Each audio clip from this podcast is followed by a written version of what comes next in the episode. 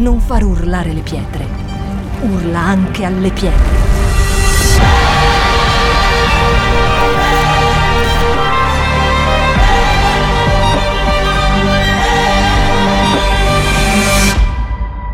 Shout 2022. Alza il volume della tua fede. Allora, noi siamo nel mese di settembre, giusto. Però abbiamo detto che è un mese di digiuno di parole. E quindi noi parleremo di parole, di come gestire le parole, di cosa fare con le parole. Come, cosa abbiamo detto la settimana scorsa? Ricordiamo chi non c'era. Com'era il titolo? Ok, Mara ha sentito. Cambiare l'ambiente attraverso lo spirito di fede. E abbiamo letto che lo spirito di fede è io creduto perciò ho parlato. Quindi lo spirito di fede è quando noi crediamo prima e poi diciamo quello in cui crediamo. Amen, siete con me? Siete d'accordo? Perfetto, perché anche se non siete d'accordo è quello che dice la Bibbia, quindi è, è così.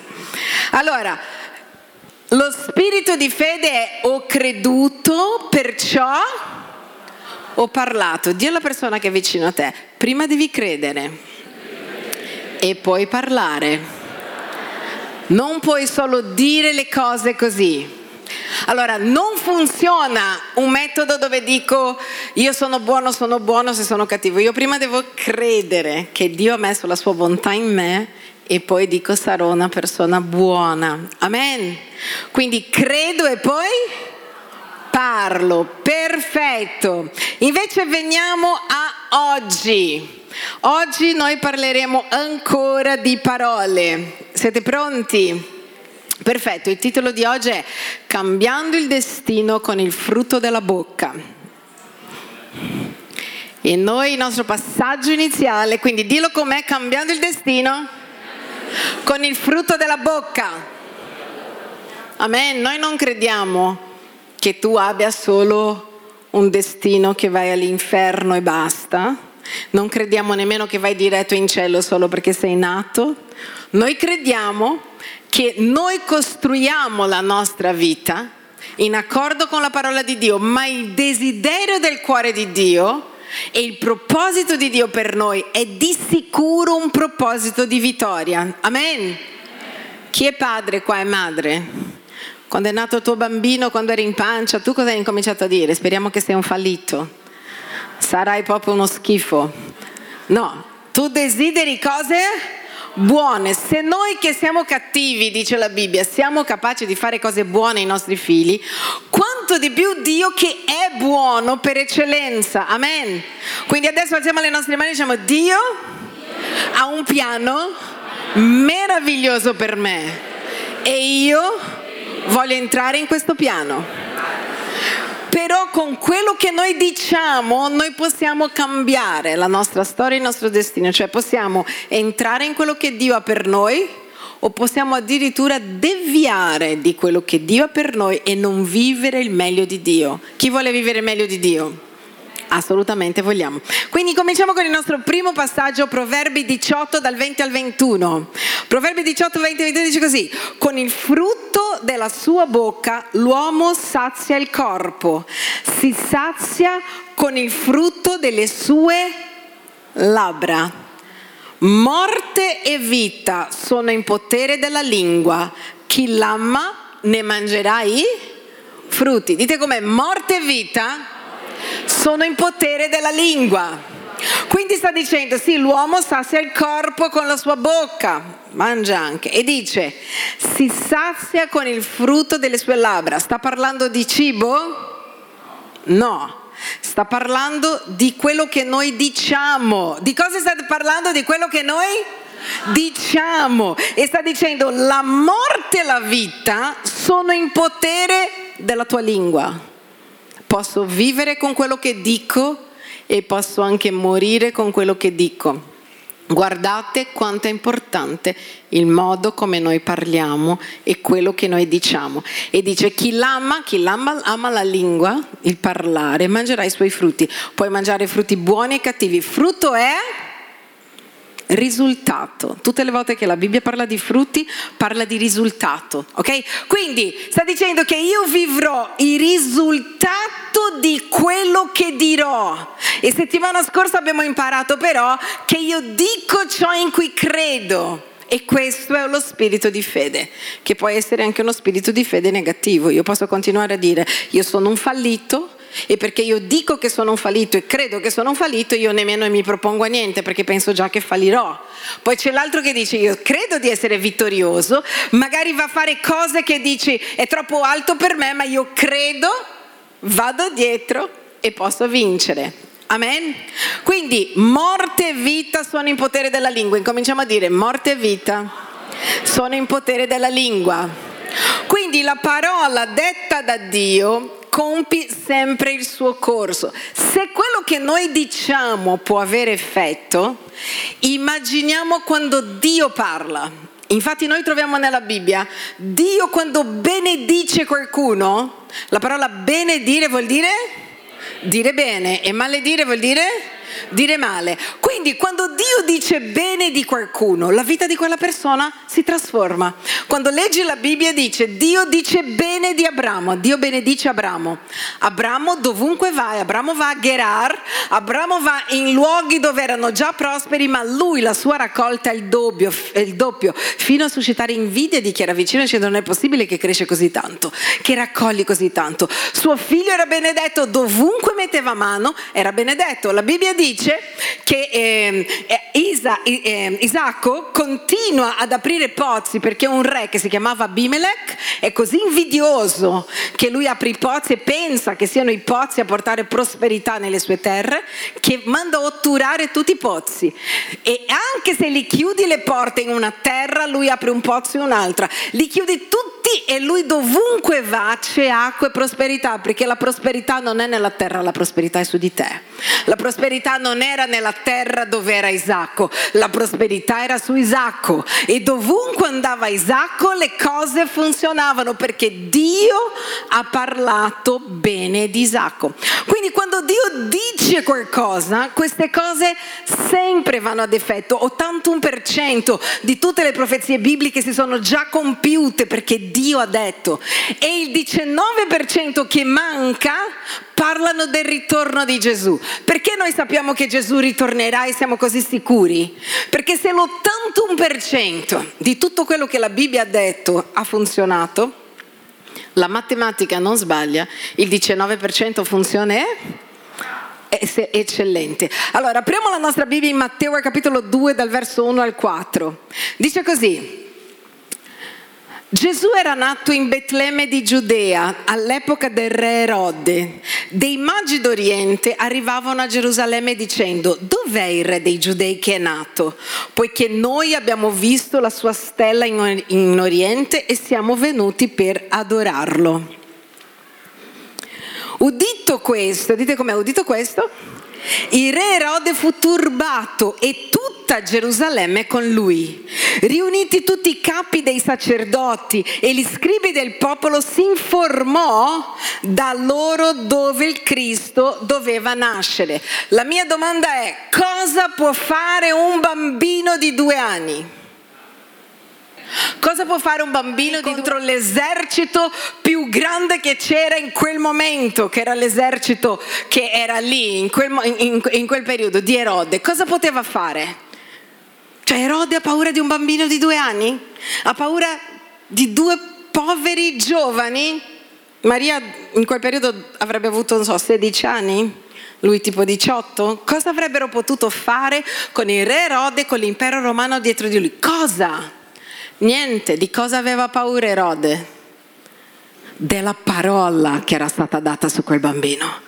Lui aveva paura della parola che era sul bambino. Guarda che la Bibbia dice, lui appena visto immagini si informò, ha chiamato i sacerdoti, ha chiamato i saggi e ha detto che cosa dice le scritture, che cosa dicono di questo Messia, perché vedo che questi immagini dicono che è nato un Messia dicono che lui sarà il re di Israele, dicono che lui trasformerà il mondo, dicono che lui verrà proprio da questa zona dove siamo noi, proprio dove è il tuo governo. E lui cosa fa? Vuole uccidere il bambino. Infatti crea una legge per uccidere tutti i bambini che erano piccoli. Di chi aveva paura? Della parola la parola detta da Dio. Di cosa ha paura il diavolo? Per questo sta, eh, sono gli ultimi momenti, farà di tutto sulla terra, cercherà di portare via la gente più possibile lontano da Dio, cercherà di fare in modo che la fede sia buttata. Di cosa ha paura? Di noi? Ha paura della parola che è uscita dalla bocca di Dio. Quando esce una parola dalla bocca di Dio le cose avvengono. Amen. E la parola crea destino. Questo che nascerà lui sarà il Messia. Quando tu sei nato, prima ancora che tu nascessi, Dio aveva già un piano e un proposito per te. Nel libro di Geremia, quando Geremia sta per nascere, dice che quando lui era ancora nel grembo di sua madre, era ancora lì che era formato, era già stato dato una parola, dice quest'uomo sarà profeta dell'Altissimo. Amen. Allora lui è entrato nella parola di Dio e ha portato a compimento il proposito che Dio aveva per lui. Però c'è gente che ha abortito il proposito che Dio aveva con la sua attitudine e con le sue parole. Amen.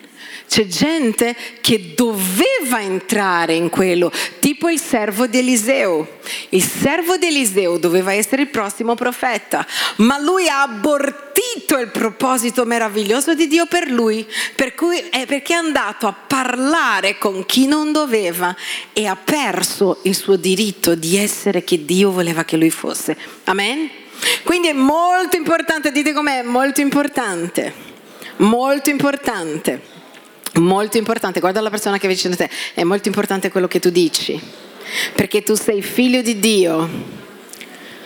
Allora, la parola di Dio dà direzione, la parola di Dio dà proposito, ma la parola di Dio non toglie il processo, perché? Tra la risposta di Dio e la mia vita, Dio mi dice tu arriverai lì. E quindi mi ha dato una parola, però qua in mezzo c'è un processo e la parola di Dio non mi dà il processo, mi dà l'obiettivo, ma il processo mi, mi aiuta ad arrivare nell'obiettivo.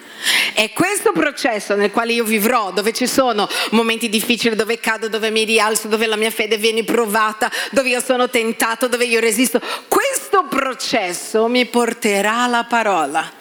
La parola dà direzione, il processo mi fa entrare nella parola. Amen.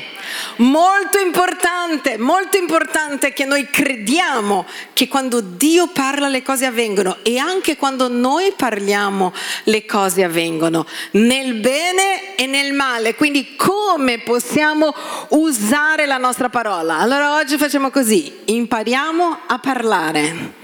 Siete pronti? Impariamo a parlare secondo la parola di Dio. Sei pronto? Perfetto. Allora guardiamo questo passaggio in Proverbi 18.1. La risposta dolce calma il furore, ma la parola dura eccita l'ira. Dite com'è la risposta dolce calma il furore, ma la parola dura eccita l'ira. Leggiamolo insieme per favore, tutti insieme.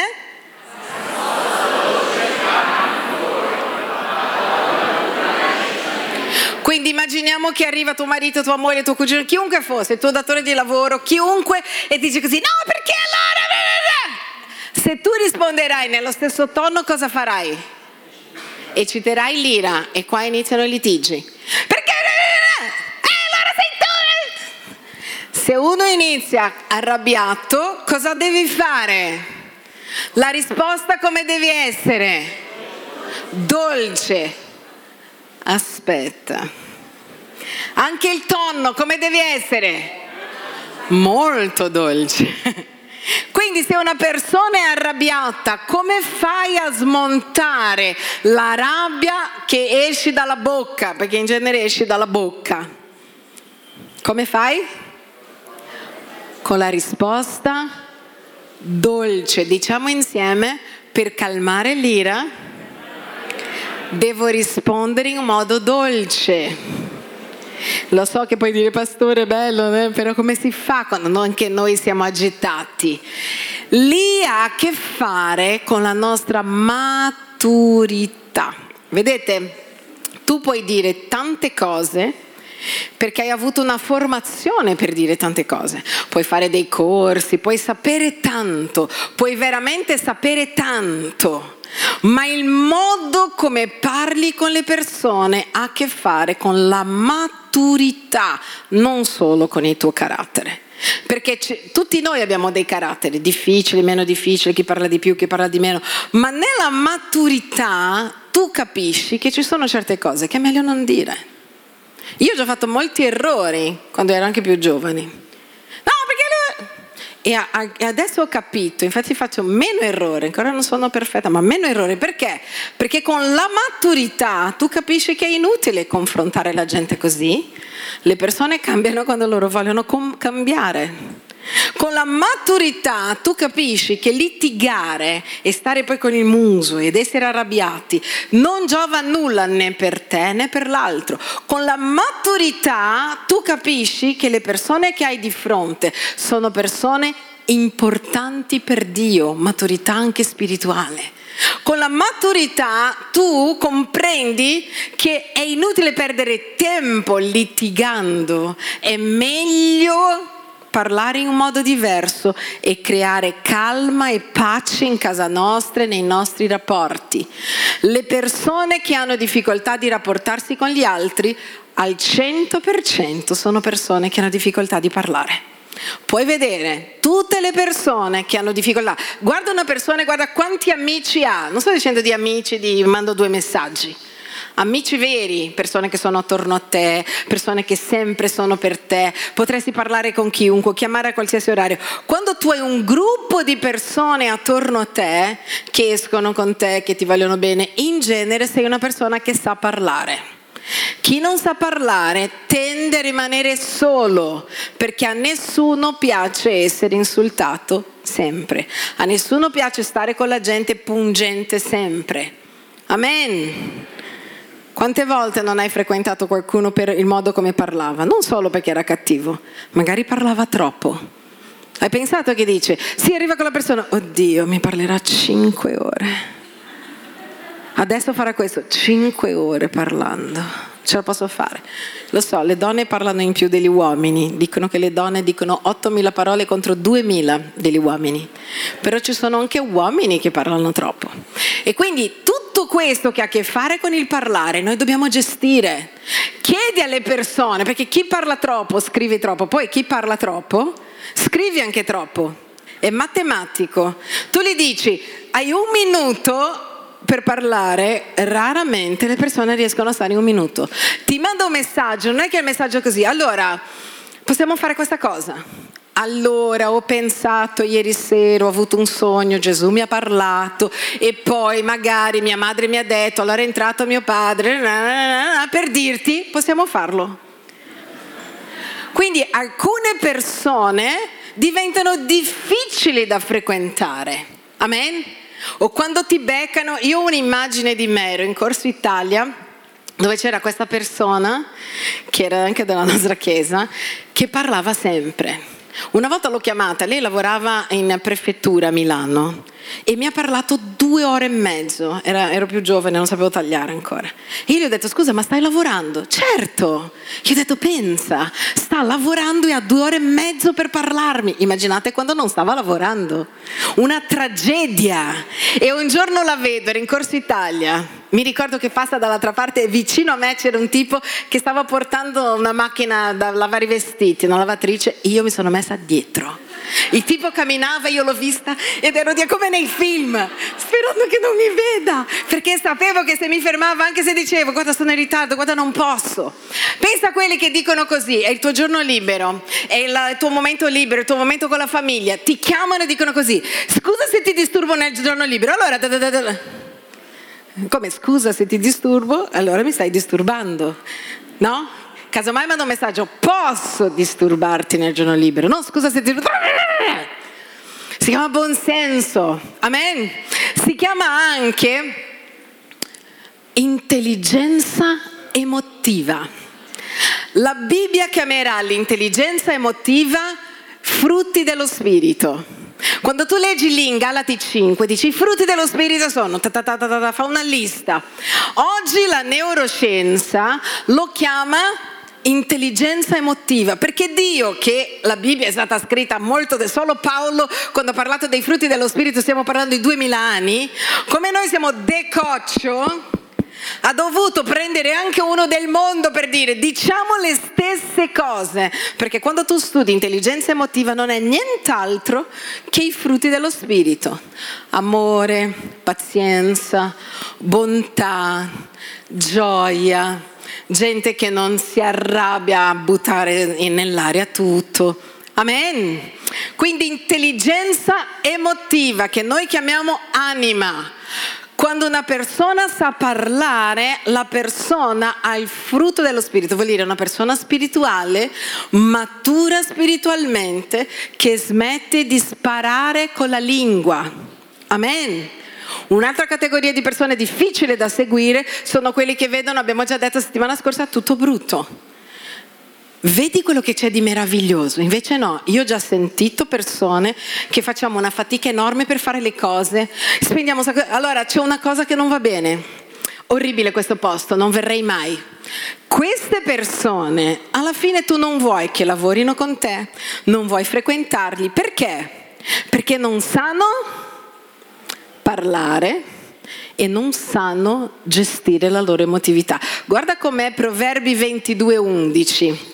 È un consiglio meraviglioso del re Salomone. Chi ha scritto questo? Il re Salomone. Guarda cosa dice. Chi ama la purezza del cuore e ha la grazia sulle labbra ha il re per amico. Chi l'ha detto? Un re.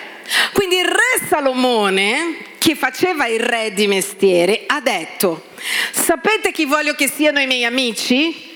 Chi ha purezza nel cuore e grazia sulle labbra. C'è gente che non vieni da me solo perché sono il re con seconde intenzioni, visto che sei il re non è che potresti, sai quelli l'amicizia. E anche gente che ha grazia sulle labbra, dice queste persone sono quelle che io, il re Salomone, vorrei avere come amico.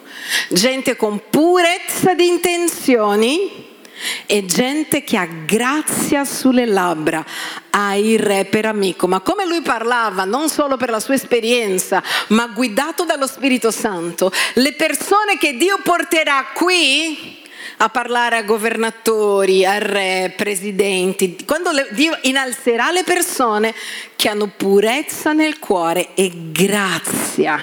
Quando io dico quella persona ha grazia nel parlare, tu come pensi che parli quella persona? Che arriva come? Che è una persona gentile, perché la grazia e la gentilezza camminano insieme. Adesso questa è l'altra frase che dirà il tuo amico. La grazia e la gentilezza arrivano insieme. Impariamo tutti. La parola, per favore, non è niente dovuto anche per le persone che lavorano con noi. Puoi farmi questo piacere, per favore? La parola grazie Ah, no, ma questa persona è pagata per fare, non importa.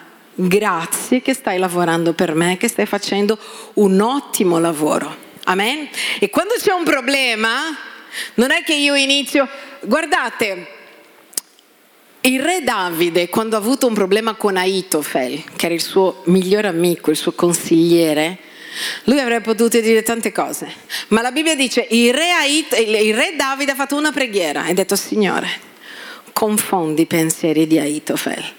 non ha parlato male di Aitofel davanti a Dio, non ha fatto niente, ha solo detto Dio, tu sai quello che stai facendo, confondi i suoi pensieri, fa che tutto quello che lui ha di cattivo nei miei confronti si raggiri contro di lui. Aitofel si è impiccato e tutto il suo piano contro Davide è fallito. Quante preghiere ha fatto? Come ha detto nella preghiera? Signore, confondi, Signore, aiutami. Dio, se ci sono delle persone nella mia impresa, nella mia azienda che rubano, che fanno delle cose, porta in alto, fa che io possa vedere. Se ci sono delle persone con cattiva intenzione, fa che io possa vedere. Forse avete pregato e si è risuscitata l'aria condizionata. Era rotto il motore, è venuto l'expert. Abbiamo già ricevuto, non ci siamo lamentati, abbiamo già ricevuto grazia. Incredibile. Era accesa rotta, l'abbiamo lasciata lì, magari tra un po' chiudiamo le porte. Funziona, vedi la lode? Eh?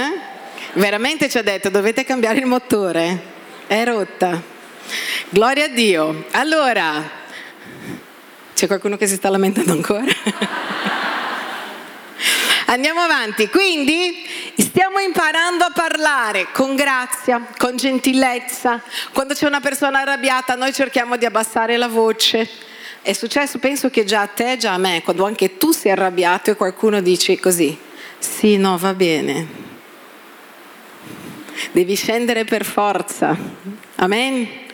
E ti senti una cacca quando sei lì e c'è qualcuno che è qui che sta parlando in modo carino, gentile. Perché non c'è uno meglio dell'altro se tutte e due urlano. Amen. Non c'è uno meglio dell'altro se tutte e due dicono delle parole orribili. Amen. Perfetto.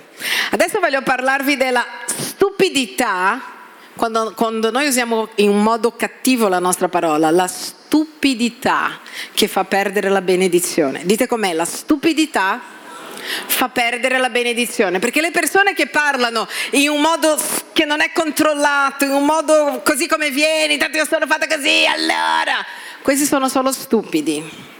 La Bibbia li chiama stolti, che è la traduzione oggi per stupido. Allora, la stupidità porta via la benedizione. Prima Samuele 25 dal 2 al 3, leggiamo lì. A Maon c'era un uomo che aveva i suoi beni a Carmel, era molto ricco, aveva 3.000 pecore e 1.000 capre e si trovava a Carmel per la tosatura delle sue pecore. Quell'uomo si chiamava Nabal. Come si chiamava? Che vuol dire stupido. E il nome di sua moglie era Abigail, donna di buon senso, dite come buon senso e di bell'aspetto, ma l'uomo si comportava con durezza e con malvagità. Lui discendeva da Caleb. Allora, cosa succede qua? Voglio dirvi una cosa, che cosa sta succedendo in questo passaggio? Questa donna e quest'uomo, mo, lui era molto ricco. Il re Davide era lì vicino, il re Davide era un conquistatore, era un re che in quel momento della vita di Davide stava distruggendo tutti i regni vicini, stava conquistando. E il re Davide era vicino a loro. Dice che lui aveva molte pecore, era un uomo molto ricco, dite com'è, molto ricco. Ok, leggiamo il verso 7 e 8.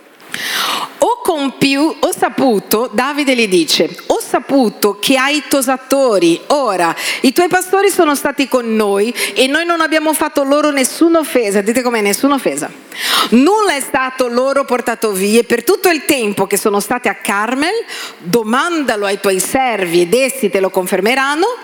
Questi giovani trovino dunque grazia ai tuoi occhi perché siamo venuti nel giorno di gioia e dati prego ai tuoi servi, al tuo figlio Davide, quello che avrai per le mani. Che cosa gli stava dicendo? Era il giorno della tosatura. Cosa succedeva nella Bibbia quando era il giorno della tosatura delle pecore? Chi lo sa? Cosa c'era? Cosa... C'era un party, era festa, il giorno della tosatura, facevano un sacco di cibo, era tipo, non lo so, il Ferragosto, era un giorno dove tutti facevano feste, Yuhu, domani c'è la tosatura, perché voleva dire frutto, voleva dire economia, voleva dire prosperità, quindi c'era una mega festa e quest'uomo era mega ricco. Voi sapete che quando c'è una festa cosa succede? Sempre rimane qualcosa, giusto? Se una persona è abbondante, Sempre c'è qualcosina che, che rimane, che balla, perché fai tanto cibo, giusto?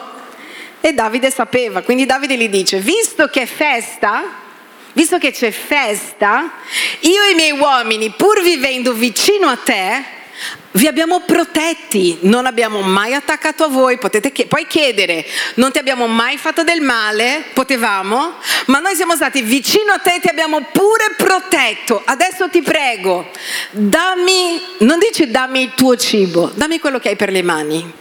Tipo, qualsiasi cosa, noi abbiamo fame, io sono il re Davide, dammi, dammi, in quel momento ancora non era re, comunque dice, dammi quello che hai per le mani, era re solo a Hebron, ancora non era era re di Israele.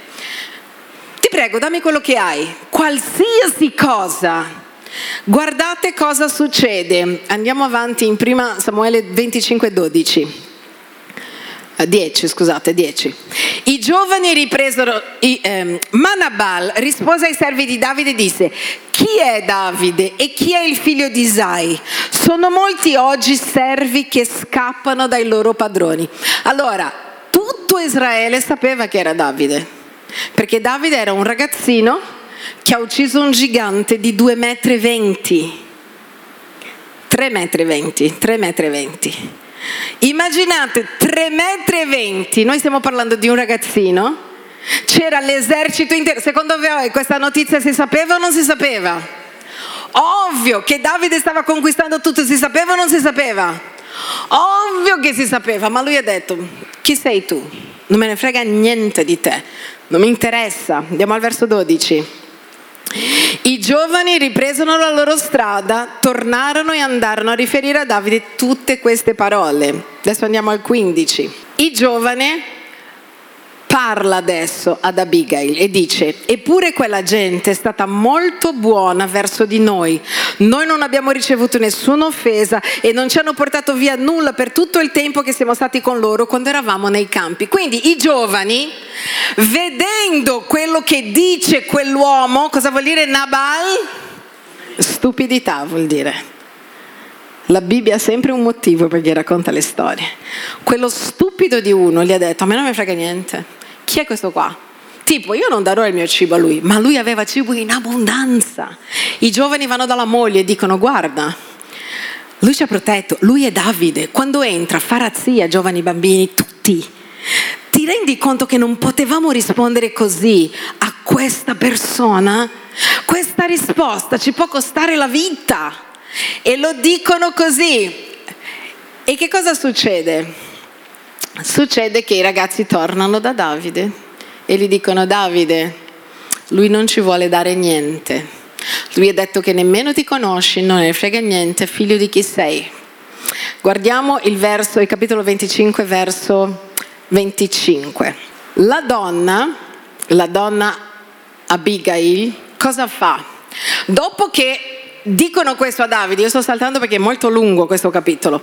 Lei va da Davide di nascosto dalla stupidità e dice Davide, ti prego, ti prego, dice così, ti prego mio Signore, non far caso a quell'uomo da nulla che è Nabal, poiché egli è quel che dice il suo nome, si chiama Nabal e in lui non c'è che stoltezza o stupidità. Ma io, la tua serva, non vidi i giovani mandati dal mio Signore. Lei prendi la colpa su di più avanti lei dirà, guarda è colpa mia, è colpa mia, non ho visto, non ho visto che siete arrivati. Lascia perdere lui, lascia perdere. Ti prego, ti prego, ti prego.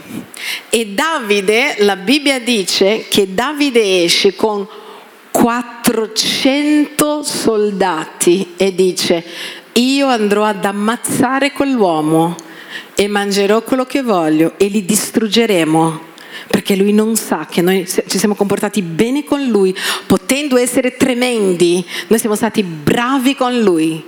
Parte con 400 uomini, ma quella donna arriva prima e gli dice ti prego. Non ascoltare perché lui parla con stoltezza. Questa sarebbe la donna saggia. Amen. Guardiamo adesso il primo Samuele 25 del 36 al 38. Guarda cosa dice. Abigail giunse da Nabal, quindi lei parla con Davide, Davide decide che non farà niente. Abigail dicendo con umiltà, lui era arrabbiato con dolcezza, con grazia, ha fatto in modo che Davide non uccidesse suo marito e tutta la gente. Dice, Abigail giunse da Nabal mentre egli faceva eh, un banchetto a casa sua, un banchetto da re, vuol dire non gli mancava nulla. Nabal aveva il cuore allegro perché era completamente ubriaco, perciò lei non gli dice nulla fino allo spuntar del giorno. Ma la mattina, quando gli fu passata l'ubriachezza, la moglie raccontò a Nabal queste cose. Allora gli si freddò il cuore ed egli rimasi come di pietra, come per dire, avrei perso tutto e sarei morto. Sono un imbecille, perché gli imbecilli scoprono di esserlo solo dopo, questo è il problema. Circa dieci giorni dopo il Signore colpì Nabal e gli morì. E la Bibbia dice che Davide alza la mano e dice grazie Signore, mi hai liberato di colpire una persona, ma tu hai fatto giustizia per me con quest'uomo stupido. Chissà come è andata a finire la storia. Che oltre, dopo che lui è morto, tutto rimane a Davide, non solo briciole. Lui avrebbe chiesto briciole. E Davide si sposa con Abigail e dice, adesso che sei sola vuoi essere mia moglie? Perché chi parla con grazia sarà vicino al re. Amen. Ma la stupidità di quell'uomo ha fatto in modo che lui perdesse tutto quello che aveva, ha fatto in modo che lui perdesse le persone che erano vicine ha perso anche la moglie della sua vita, oltre a perdere la vita, perché la stupidità nel parlare ti può far perdere molte cose. Chi conosci persone, è già successo anche a te, che ha perso il lavoro per il modo come ha parlato? Chi conosce? hai perso il lavoro, hai perso la famiglia, hai perso delle cose che dovevano essere tue per il modo nel cui parlavi, sì o no? Sì. La persona era lì, magari il capo dice guarda mi piacerebbe questa cosa, ma non è così, ma perché lei mi deve chiedere queste cose? Lei chi è? Io ho già visto gente dicendo al proprio capo, ma lei chi è? Tipo il tuo capo? E sai cosa è successo? Il giorno dopo era a casa, a casa ho conosciuto una ragazza che non trovava mai lavoro. Io dicevo, ma perché non? Quando trovava lavoro la mandavano via dopo un po'. Dicevo, non è possibile. E un giorno vado a trovarla, stava lavorando in una panetteria, l'avevano messa lì per, insomma, vendere le cose, pane, focaccia, eccetera. Lei mi guarda e mi dice, ah, oggi pastore mi hanno chiesto se potevo pulire per terra perché la ragazza non è venuta. E io ho detto, no, no, no, io non sono pagata per questo. Due giorni era a casa, due. Perché oltre a come ha risposto, la sua attitudine, a volte noi diciamo io non trovo mai lavoro, la colpa è sempre dei miei capi, può darsi che la colpa sia della tua bocca perché ne mangerai i frutti il modo come noi parliamo con le autorità che sono vicino a noi, i genitori. Quante volte ho visto delle persone che dicono di amare Dio e trattano i genitori con i piedi. Il genitore magari ti dice non, non trovo giusto quello che tu fai e dicono e tu invece cosa fai? E tu invece Ringrazia Dio che non hai avuto mia madre per madre, perché questi bei denti qui, vedi? Io non ce li avevo se rispondevo così. Ma non esisteva. Cosa? Cosa? Prova a ripetere. Scusa, non volevo ripetere. Non esiste.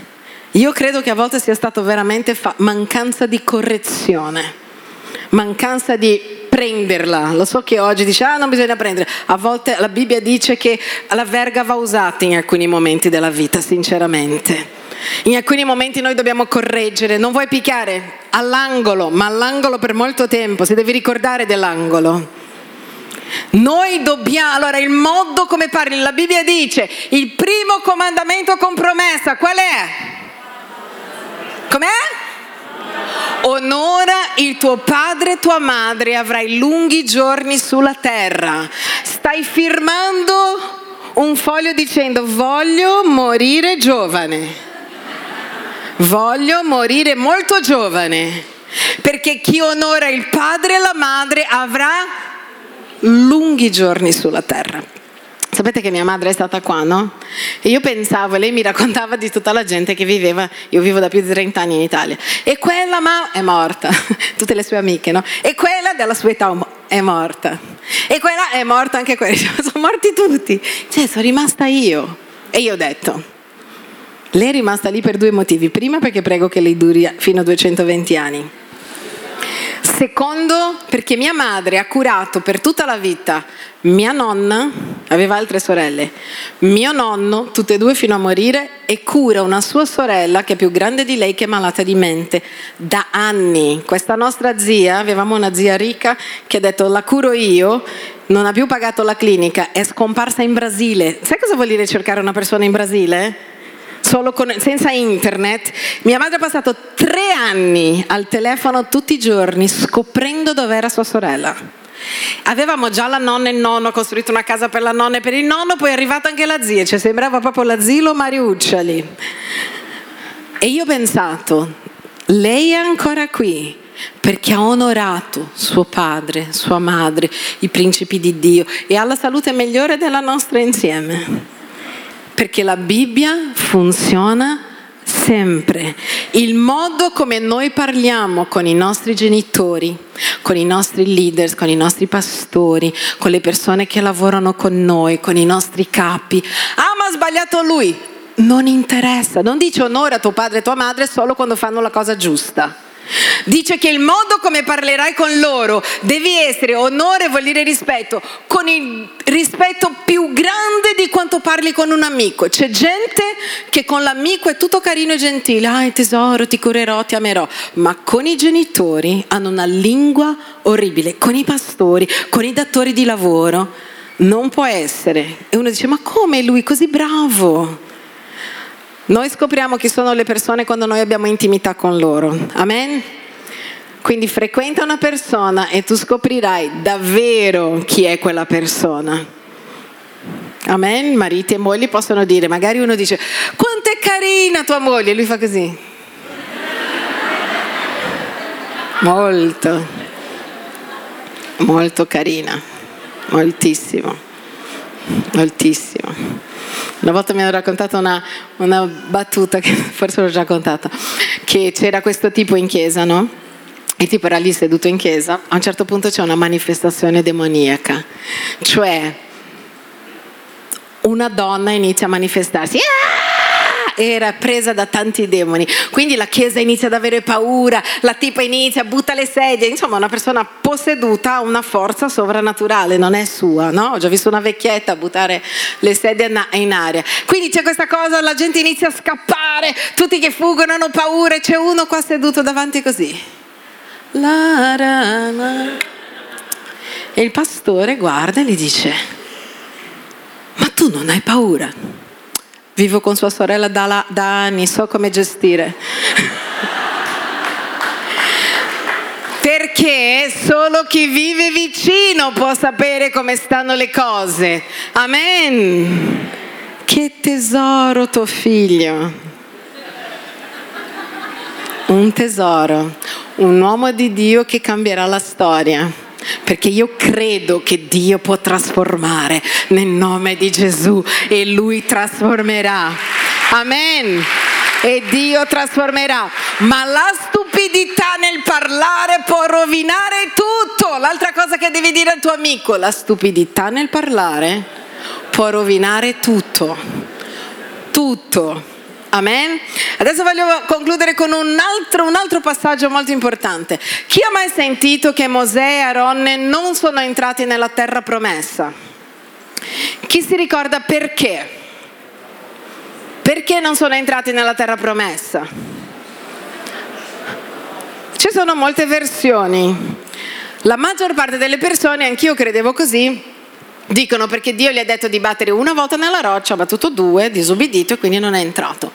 Ma come la Bibbia dice, anche l'ermeneutica, che la Bibbia spiega la Bibbia, facciamo dire alla Bibbia perché lui non è entrato nella terra promessa. Cosa ne pensate? Giusto, va oltre a qualsiasi teoria. Amen? Allora, prima leggiamo cosa avviene. In numeri 20 dall'1 al 12 dice così. Andiamo insieme. Il Signore disse a Mosè, prendi il bastone tu e tuo fratello Aronne, convocate la comunità e parlate a quella roccia. Cos'è che ha detto? parlate a quella roccia in loro presenza ed essa darà la sua acqua. Tu farai sgorgare per loro acqua dalla roccia e darai da bere alla comunità e al suo bestiame. Continua. Mosè dunque prese il bastone che era davanti al Signore, come il Signore gli aveva comandato. Dite come? Il Signore? gli aveva comandato. Mosè e Aronne convocarono l'assemblea di fronte alla roccia e Mosè disse, ora ascoltate o ribelli, faremo uscire per voi acqua da questa roccia? E Mosè alzò la mano, percosse la roccia con il suo bastone due volte, ne uscì acqua in abbondanza e la comunità e il suo bestiame bevvero. Poi, cioè appena succede questo, prima la Bibbia dice che lui ha fatto come Dio ha comandato, però Dio gli ha detto di andare lì, battere nella roccia. Lui invece era arrabbiato, perché era arrabbiato? Era molto arrabbiato perché il popolo continuava a dire e allora non c'è acqua. Dio aveva già dato acqua altre volte. Dio aveva già dato pane che cade dal cielo, animali che cadono dal cielo e lui dice ribelli, va bene, volete acqua e fa così.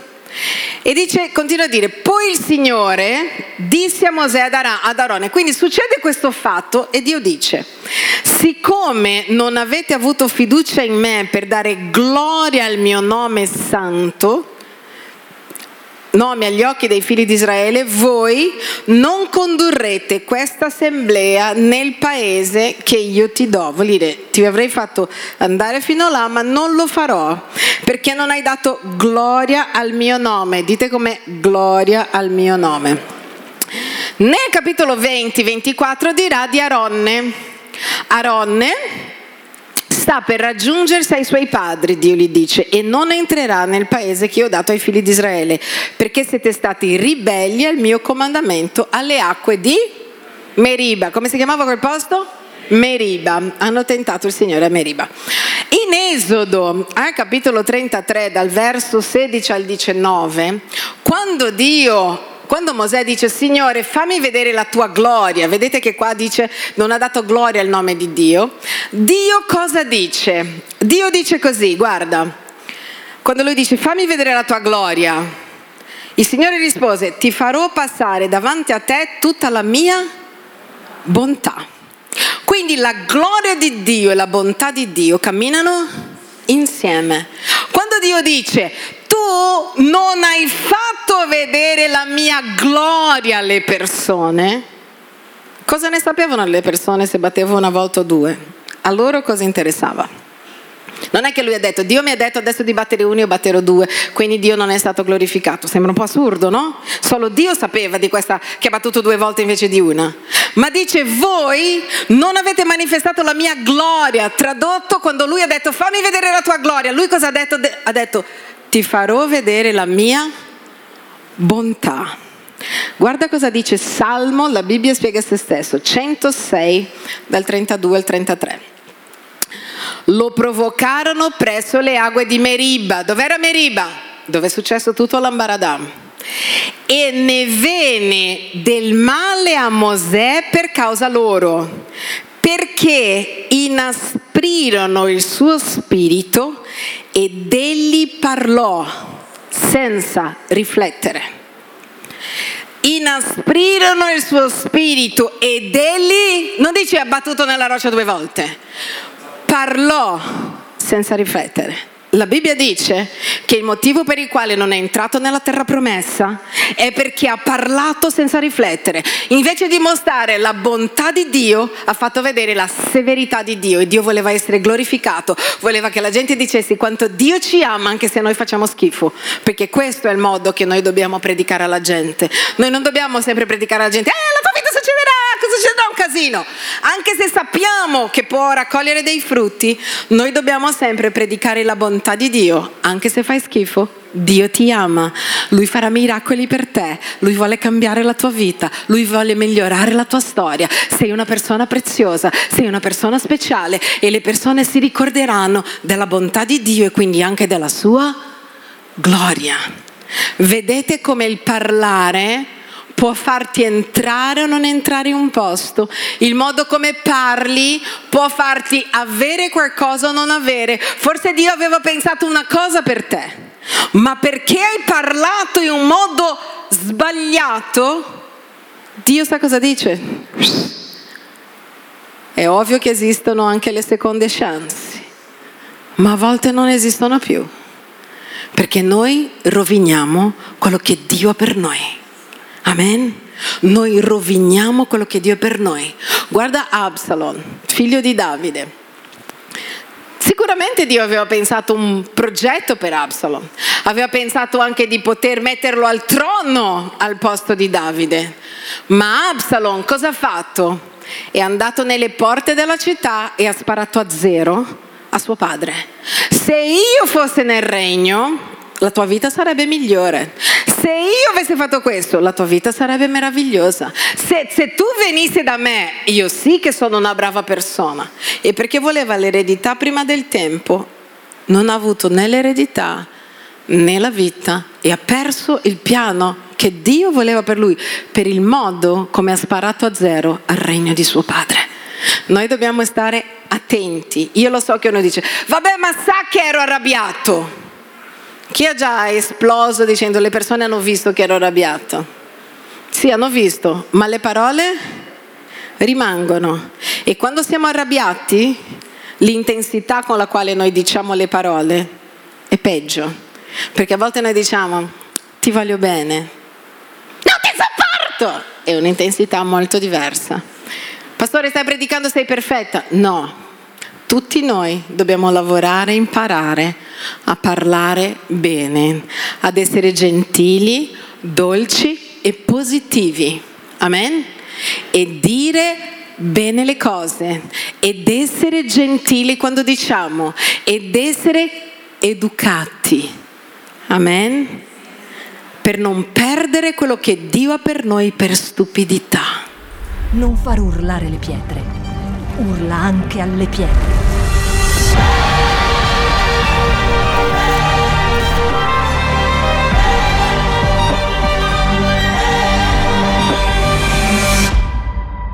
Shout 2022. Alza il volume della tua fede.